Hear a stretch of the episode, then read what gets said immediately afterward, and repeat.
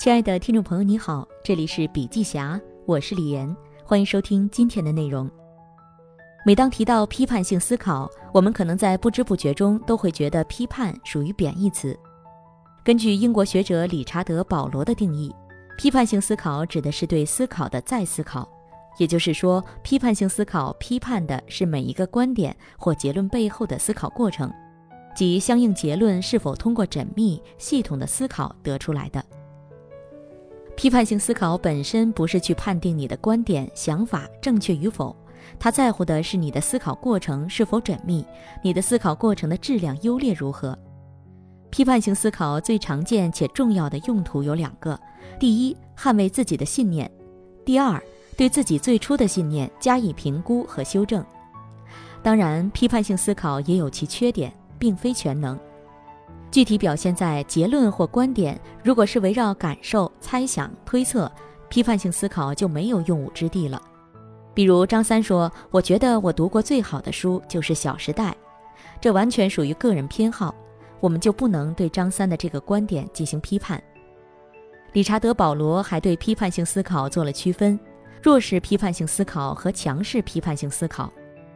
弱势批判坚决抵制和驳倒那些不同的观点和论证，将反对者驳得哑口无言，乖乖认输，以此作为批判性思考的最终目标。相反，强势批判性思考要求我们对所有的主张都提出批判性的问题。不仅对天、对地、对空气，还要和自己的观点抬杠。强势批判性思考并不一定就要迫使我们放弃原来的信念，它有可能会让我们变得对原来的信念更加坚定。两者不同就在于前者是封闭的，后者是开放的。既然批判性思考是为了提升思考质量，让思考变得更加系统完整，将信息去粗取精、去伪存真，我们首先就要搞清楚。思考过程的三大要素是什么？论题、论证、结论。论题即引发你思考的问题或者分歧，结论即你希望他人接受的观点或想法，论证就是从论题走向结论的验证过程。常见的论题有两种：事实判断和价值主张。事实判断是对一个客观现象的过去、现在以及未来进行描述，关心的是是什么。价值主张是对思想和行为的好坏、对错，甚至是伦理责任等等评价，关心的是应该是什么。之所以先要找论题，就在于我们日常生活中很少会提及论题，而是直接给到结论或观点。我们可能都不会反思一下，就轻易的听取意见或者表达观点。比如某位大佬认为九九六是一种福报，这就是一个结论。但回到背后的论题，我们应该探讨的是“九九六”到底对企业和员工来说是好事儿还是坏事儿？任何观点，我们一定要回到论题，找到论题本身是在探讨什么，是事实判断还是价值主张，或者两者都有，然后再去看对方的结论有没有跑偏，是不是在回答他自己或者我们提出的论题。结论及你的观点是什么？首先，结论的成立往往和论证无法分离。如果没有任何论证过程，就轻易地给出一个观点或者想法，我们就只能说这是一个孤立判断，是无法被大众所接受的。比如说，很多小朋友在幼儿园或者学校会彼此争论谁的爸爸更厉害。A 说：“我爸爸比你爸爸厉害。”B 说：“我爸爸比你爸爸更厉害。”A 又说：“我爸爸比你爸爸厉害一百倍。”这个时候，B 又说：“我爸爸比你爸爸厉害一千倍。”如此反复，但是孩子的观点都是没有太大意义的，因为几乎没有论证或事实数据支撑。其次，要注意是否存在偷换结论，比如恋爱中的人会对对方说：“我每天为你做这做那，我那么辛苦，你惭愧吗？”但是上述例子就犯了偷换结论的错误。不管其中一方列出了多少事实，只能说明自己付出了很多，但不代表对方付出的少。而且感情之中的付出也可能不完全是物理事实上的付出。永远要记住，结论是终点。如果在行走的过程中走错了路，最终就会走到另一个看似正确的地方。在小雷音寺是永远无法取到真经的。第三，有没有过度放大结论？甚至将结论视为真理，然后在此基础上再去论证结论的合理性。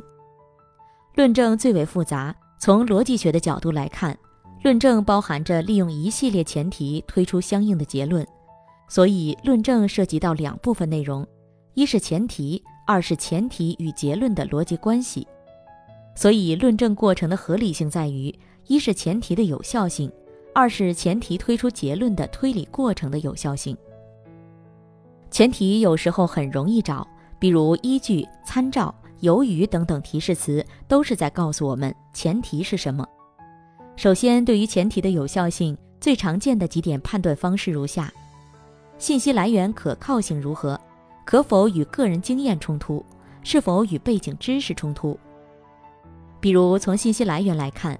小区张大妈和李大妈闲谈中传播的消息，与官方通报的信息相比，前者就可能存在极大的不可靠性。再讲一个《水浒传》里的故事：鲁智深倒拔垂杨柳。B 站上有一位 UP 主通过近似计算，如果鲁智深真的做得到，那么他单手可以输出二十七万牛顿的力，可以举起两只大象。这就违背了背景知识。再者，对于论证的有效性，有两方面考量。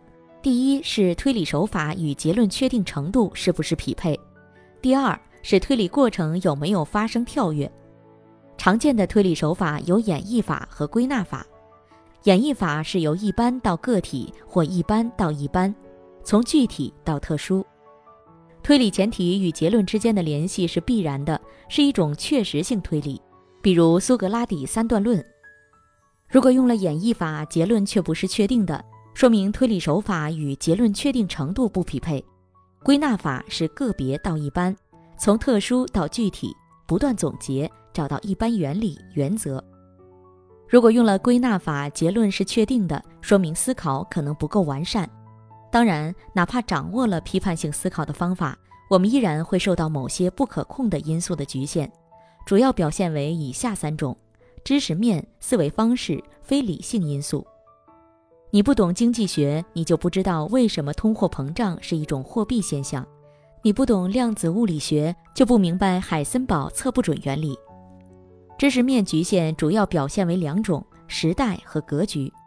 时代方面，比如当今九零后、零零后没有经历过物资匮乏的时代，就很难理解为什么父母喜欢囤东西，家里很多旧的物品，哪怕不用都舍不得丢掉。再者，格局局限在当下也很明显，很多人根本看不到世界的其他维度，个人边界太小。比如网络爽文写到霸道总裁给公交卡充五百万，其实我们的思维还是受到局限。当下流行的一种思维方式是海绵式思维，本质上是在做信息收集整理的工作，这意味着不需要我们绞尽脑汁的去冥思苦想。然而它的缺陷显而易见。